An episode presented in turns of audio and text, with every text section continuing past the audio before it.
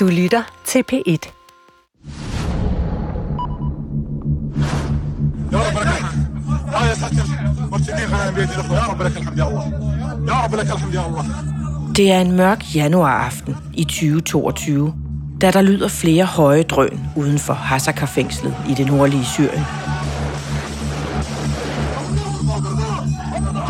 Kort efter forsøger en gruppe mennesker at trænge ind i det kurdisk kontrollerede fængsel, hvor det formodes, at hundredvis af vestlige IS-krigere lige nu sidder fanget.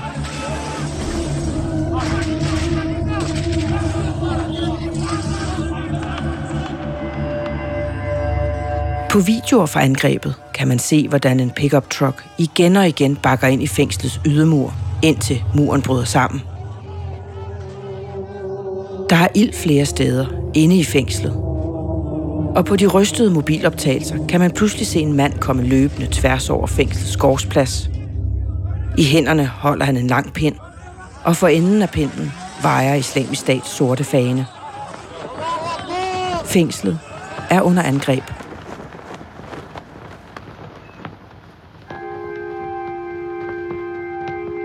I propagandavideoerne for angrebet hævder islamisk stat, at de står bag. Målet er at befri de omkring 3.500 formodede tidligere IS-krigere, som sidder fanget. Det her det er jo en sådan advarsel til verden om, hvad der kan ske, hvis de her fængsler ikke kommer bedre under kontrol, hvis sikkerheden ikke bliver bedre i de her områder, eller man finder en eller anden løsning, hvor de her mange tusind IS-fanger kommer nogle andre steder hen. Den frygt, der længe har hersket i Vesten om, at de mange IS-krigere, der i årvis har siddet fængslet uden rettergang, en dag skulle lykkes med at slippe ud, er med et blevet virkelighed. For i ly af kaoset kan man nu se, hvordan et ukendt antal IS-krigere stimler sammen og bevæger sig ud gennem fængselsgitteret på vej mod friheden. Spørgsmålet er, hvor mange der er lykkedes med at flygte, og om der er danske IS-krigere imellem. Det her er fjerde episode af Opgøret. IS-krigere på flugt.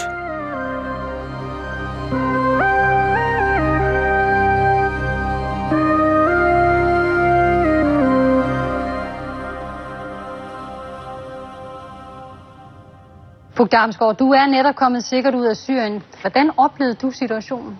Jeg oplevede selvfølgelig situationen som absolut modbydelig. Lige siden dannelsen af islamisk stat i Syrien og Irak har jeg fulgt historien om vestlige IS-krigere og danske statsborgere, der rejste ned for at kæmpe i krigszonen. Når vi bliver i Syrien, islamisk stat er nemlig blevet frabristet kontrollen med terrororganisationens sidste bastion i landet. Da IS-kalifatet så kollapser i 2019, bliver flere danske IS-krigere anholdt af kurdiske styrker og sat i kurdiske fængsler i Syrien. Der er ikke længere noget IS-flag, der vejer. Men her, tre år senere, er ingen af dem, der sidder fængslet i Syrien, blevet sat for en dommer, sådan som vi nu ser det med The Beatles i USA.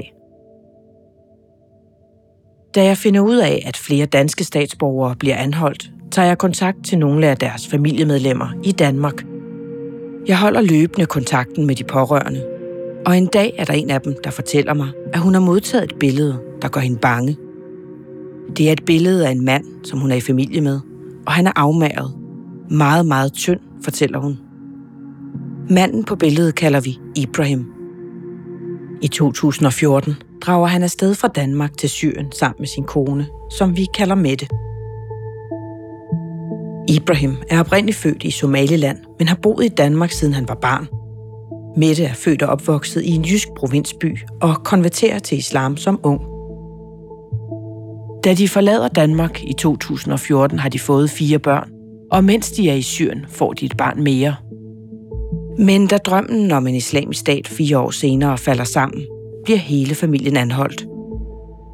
Børnene bliver sammen med Mette placeret i fangelejren El Roj, hvor flere tusind IS-sympatisører opholder sig.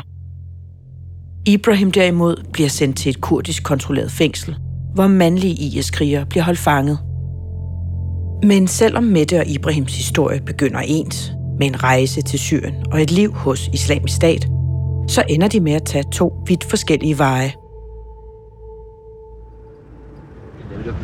Jeg sidder nu i en øh, bil på en lille bumpet vej ude på landet her i det allermest nordøstlige hjørne af Syrien. Og jeg har udsigt over El Roads fangelejr. Sådan en flok hvide telte bag, øh, bag meget sikret hegn og vagtårne i, øh, i alle hjørnerne. Det er imens Mette befinder sig i El Roads-lejren, at jeg møder hende i 2020. Um, jeg ved selvfølgelig ikke, om hun vil tale med os, men øh, vi får se.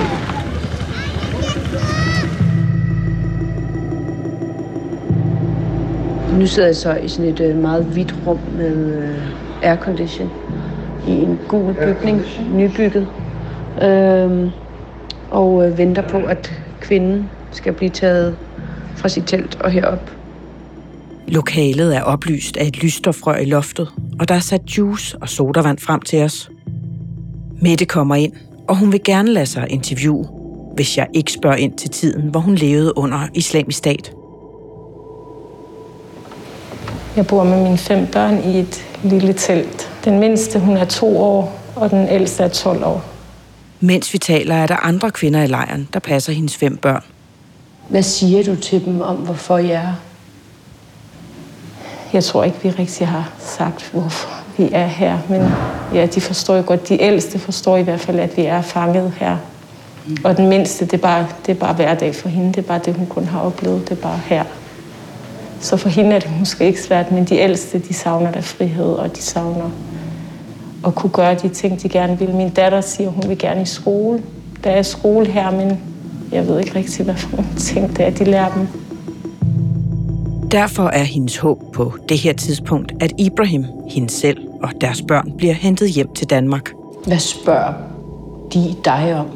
Hvornår skal vi hjem? Mm. tror jeg, det er allersværeste. Jeg, jeg ved ikke, hvad jeg skal sige. Han siger bare, at det bliver snart, eller... Ja, jeg ved ikke, hvad skal man sige til dem. For da jeg besøger Mette i Roads i 2020, er en del europæiske lande allerede begyndt så småt at hjemtage kvinder og børn, og Mette har set flere forlade lejren. Men for de mandlige IS-krigere er det anderledes. Langt de fleste europæiske lande nægter nemlig at repatriere deres mandlige statsborgere fra Syrien. Det vil være enormt farligt for den danske befolkning at hente de mennesker til Danmark. USA derimod har valgt at hjemtage mandlige IS-krigere. Amerikanerne tager endda imod de to tidligere britiske statsborgere, der formodes at være en del af The Beatles, for at stille dem for en domstol. Alexander Cote and El Shafi El Sheikh. USA mener nemlig, at det er risikabelt at lade fangerne sidde i de kurdiske fængsler, og de opfordrer derfor de europæiske lande til at tage deres mandlige IS-krigere hjem, så de kan blive retsforfulgt. President Trump wants European allies to take back over 800 ISIS fighters captured in Syria and put them on trial, suggesting they would otherwise be released. Men den amerikanske opfordring bliver igen og igen afvist. Fremmedkrigere kan ikke komme hjem til Danmark. Danmark er ikke deres hjem.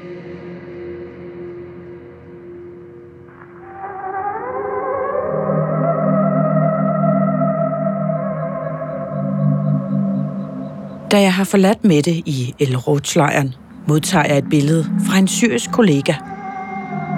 Det er et billede af en stor gruppe mænd, kronravet og udsultet, liggende nærmest oven på hinanden i en alt for lille fængselscelle. De er iført orange fangedragter. Et kravben stikker ud fra en mager overkrop. En anden har en forbinding om foden. De ligger på et nøgent gulv Billedet er taget inde i en celle i Hasakar i Syrien. I en skolebygning, omdannet til et overfyldt fængsel. Da jeg modtager billedet, sender jeg det videre til Daniel Ryge, som en del af en længere korrespondence om islamisk stat, som vi har på det her tidspunkt. Daniel, jeg har lige sendt dig et billede fra et af fængslerne, som jeg ikke har taget selvfølgelig, jeg har ikke været der endnu. Men øh, prøv lige at se, hvilken farve fangedragter de er på. Det er som om, at farven orange kører i ring.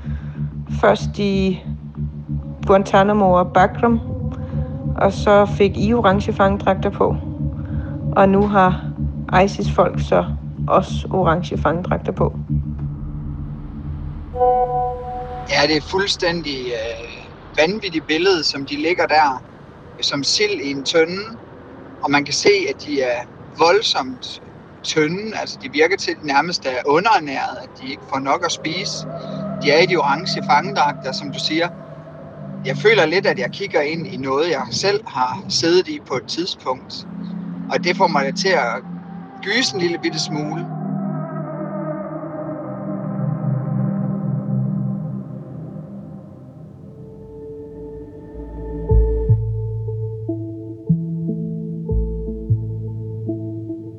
Efter jeg har mødtes med Mette Yelroach, forsøger jeg at få lov til at tale med hendes mand Ibrahim. Men de kurdiske myndigheder vil af ukendte årsager ikke lade mig møde ham. I stedet får jeg lov til at mødes med en dansk konvertit, vi kalder Kenneth, som også sidder fængslet i Syrien. Bare sådan, så jeg også bare har det på bånd, at jeg selvfølgelig lover dig, at vi, øh, vi giver dig et andet navn. Øhm. Hvad er det for nogle slags spørgsmål? Kenneth forlod Danmark i 2013 og opholdt sig i Syrien i seks år. På et tidspunkt så kom der de her billeder ud af, en masse fanger, øh, der ligger oven i hinanden i, i fængslet i, i Hasaka i orange fangedragter.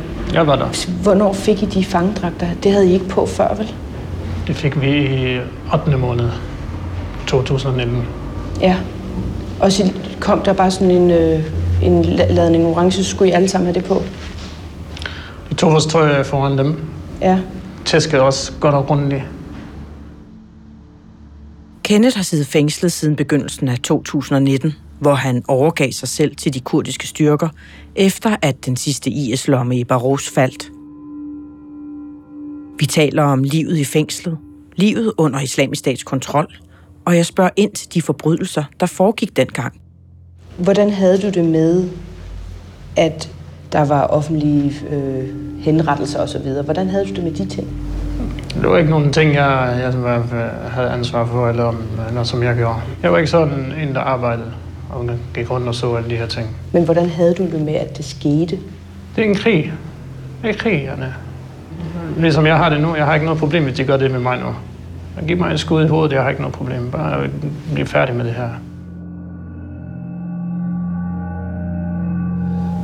Føler du dig stadig dansk? Det er et spørgsmål. Jeg ved ikke engang, hvad det betyder, Janne. Ja. Føler du dig dansk? Med... Nej, jeg kan også prøve at spørge på en anden måde. Føler du stadig en tilknytning til Danmark? Selvfølgelig, jeg føler en tilknytning, men jeg tror ikke, Danmark de føler, at der er en tilknytning. Mm. Jeg ved, jeg, jeg blev opvokset i Danmark, og det er min tilknytning til Danmark.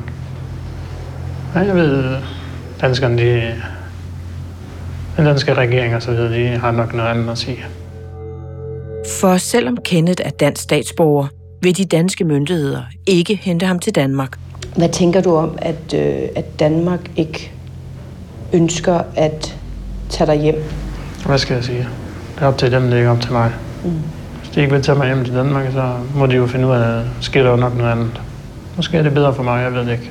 Bare så længe jeg kan komme ud og få kontakt til min familie, så har jeg ikke noget problem. Hvad forestiller du dig er realistisk? Nu er der en stor virus. Lad os da håbe, de rammer os dem her. Måske de dør alle sammen, så kan jeg gå ud af fængslet, uden der er nogen, der øh, siger, at jeg skal ud.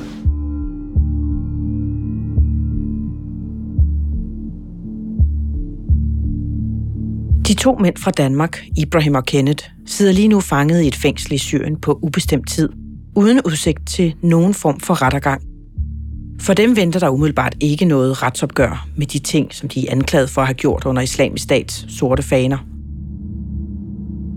Men for Ibrahims kone Mette og deres børn tager tingene pludselig en ny drejning.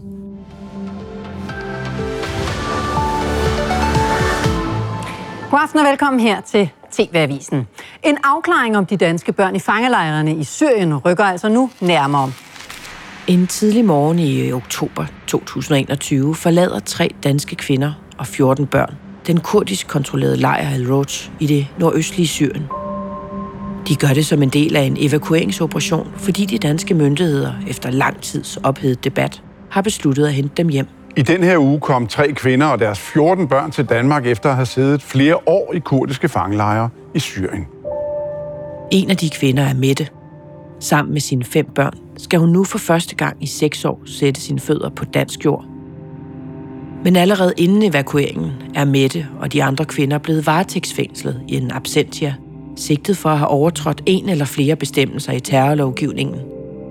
Så da hun ankommer til Danmark, bliver hun anholdt. Ved ankomsten til Danmark blev kvinderne anholdt af dansk politi og sigtet for at overtræde straffeloven.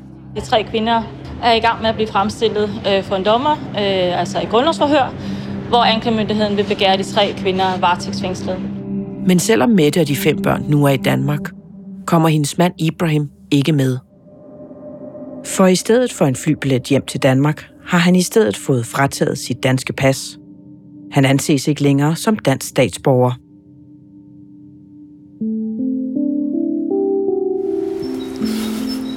Hej Puk.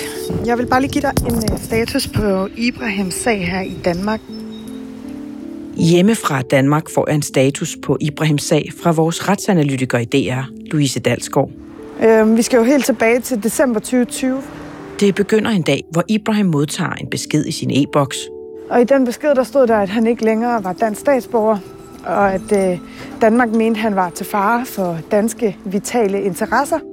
I det kurdiske fængsel er han totalt afskåret fra omverdenen, og han kan af gode grunde ikke tjekke sin digitale indbakke. Derfor så finder Ibrahim heller ikke lige ud af, at han har mistet sit danske statsborgerskab.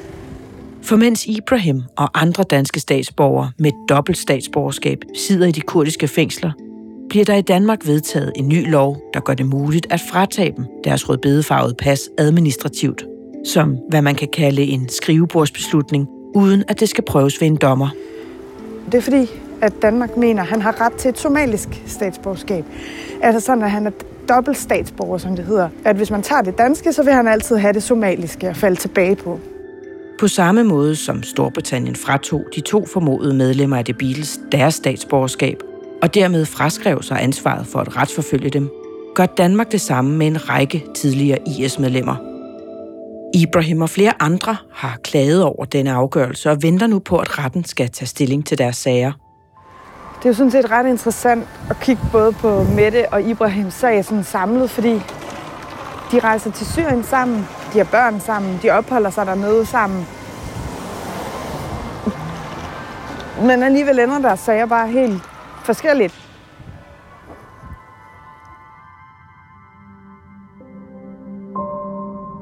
Så jeg tager igen kontakt til Ibrahims familiemedlem, altså den kvinde, der var bekymret over, at han på billedet så tynd og afmagret ud. Hun fortæller mig, at familien lige nu forsøger at få det danske udenrigsministerium til at fortælle dem, hvordan Ibrahim har det i fængslet. Men svaret er, at Ibrahim jo ikke længere er dansk statsborger, og derfor vil Udenrigsministeriet ikke hjælpe familien med at komme i kontakt med ham. Derfor ved familien reelt ikke, hvor Ibrahim er, eller hvordan de skal få kontakt til ham.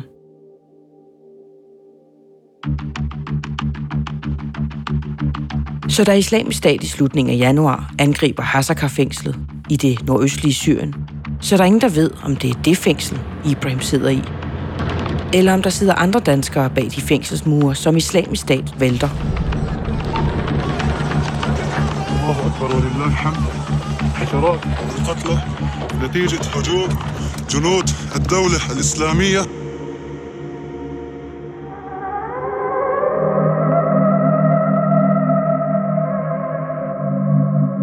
Kort efter angrebet på fængslet frigiver islamisk stat flere voldsomme videoer. Videoerne er angiveligt optaget inde fra selve angrebet, som om det er en IS-kriger, der holder et kamera hævet over alt tumulten. Der er også en række videoer, der lader til at være optaget inden angrebet finder sted. Jeg kan se, hvordan en række krigere gør sig klar. De har taget orange pandebånd på, og flere har også sat sorte IS-emblemer fast på deres ærmer, så de kan genkende hinanden i den forestående kamp. Det hele ender i dagevis med kaos og blodige kampe i og omkring det store fængsel, der angiveligt huser mere end 3.000 krigere fra islamisk stat. Da kampene stiller af, hersker uvidsheden. Hvor mange er dræbt? Og hvor mange IS-krigere er reelt lykkedes med at flygte ud gennem hullet i fængselsmuren? Terrorbevægelsen Islamisk Stat er ikke fuldstændig nedkæmpet, hvis nogen skulle gå rundt og tro, at det var tilfældet. Angrebet bliver kaldt det største angreb fra IS, siden det selvbestaltede kalifat kollapsede for tre år siden. En påmindelse om, at terrororganisationen stadig er i stand til at udføre store, koordinerede angreb.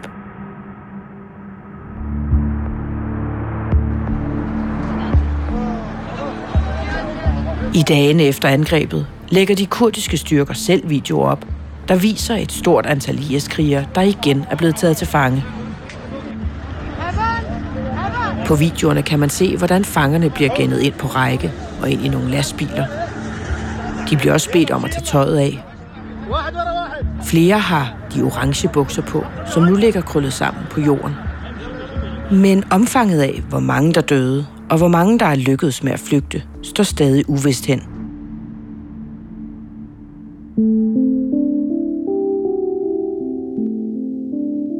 Omkring en uge efter angrebet afholder de kurdiske styrker så en pressekonference, hvor de gør status på, hvad der er sket. Min kollega i Syrien, Mahmoud, følger pressekonferencen og de informationer, der kommer frem om angrebet, og sender mig efterfølgende besked om, hvad der er kommet frem. Uh, they say that the ISIS plan to was to control the neighboring neighborhoods of the prison to, to be able to control, fully control uh, the, the prison. Ifølge de kurdiske styrker i Syrien, så var det islamisk stats plan at overtage kontrollen med både fængslet og området omkring det. På pressekonferencen bliver det også gjort op, hvor mange der mistede livet under angrebet på fængslet. They mentioned some numbers uh, about uh, the the people got killed. They, they said ISIS has beheaded or executed Angiveligt dræber gerningsmændene fra IS 77 personer, der arbejdede i fængslet. Around 40 uh, SDF members 40 soldater fra de kurdiske styrker, SDF, bliver dræbt. Uh, around 374 ISIS member Og så mener SDF, at 374 medlemmer af IS mister livet. Heriblandt en række af dem, der er indsat i fængslet and four civilians also lost their lives during this attack.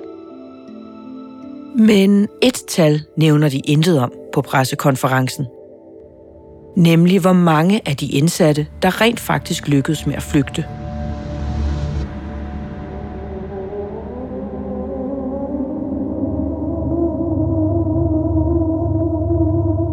Ifølge Kenneth, som jeg mødte i 2020, havde både han og Ibrahim været indsat i fængslet i Hersaka og jeg ved, at kurderne løbende flytter rundt på indsatte.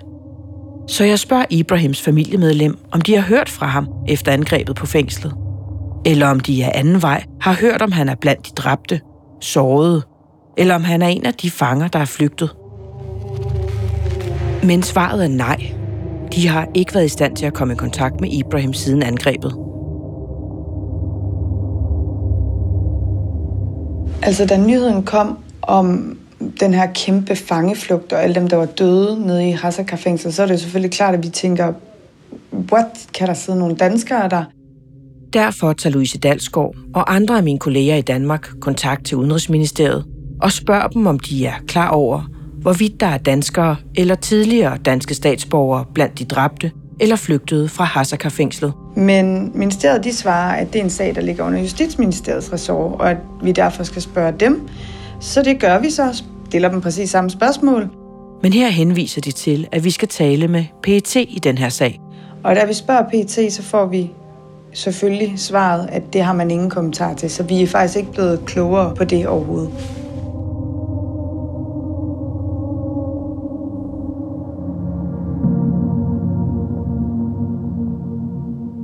Angrebet på fængslet i Hasaka ender med at bekræfte den frygt, som i flere år har hersket i USA og i det kurdiske semiautonome styre i det nordøstlige Syrien.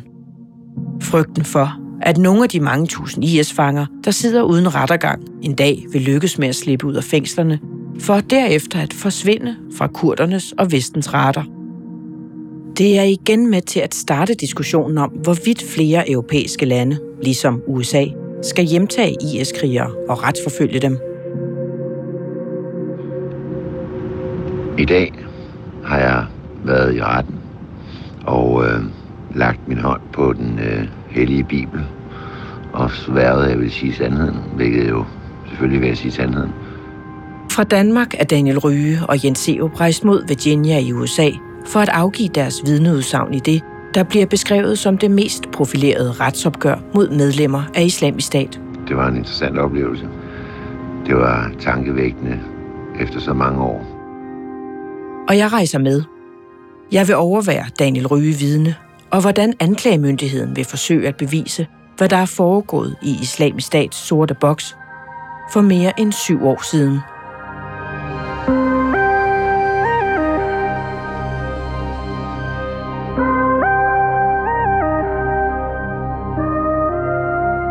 Serien her er tilrettelagt af Merle Beret og mig selv. Jeg hedder Puk Damsgaard. Klip og lyddesign er lavet af Marie Killebæk med hjælp fra sine mandsdotter. Researchhjælp fra Ida Kær og Malte Sommerand. Jens Wittner er redaktør.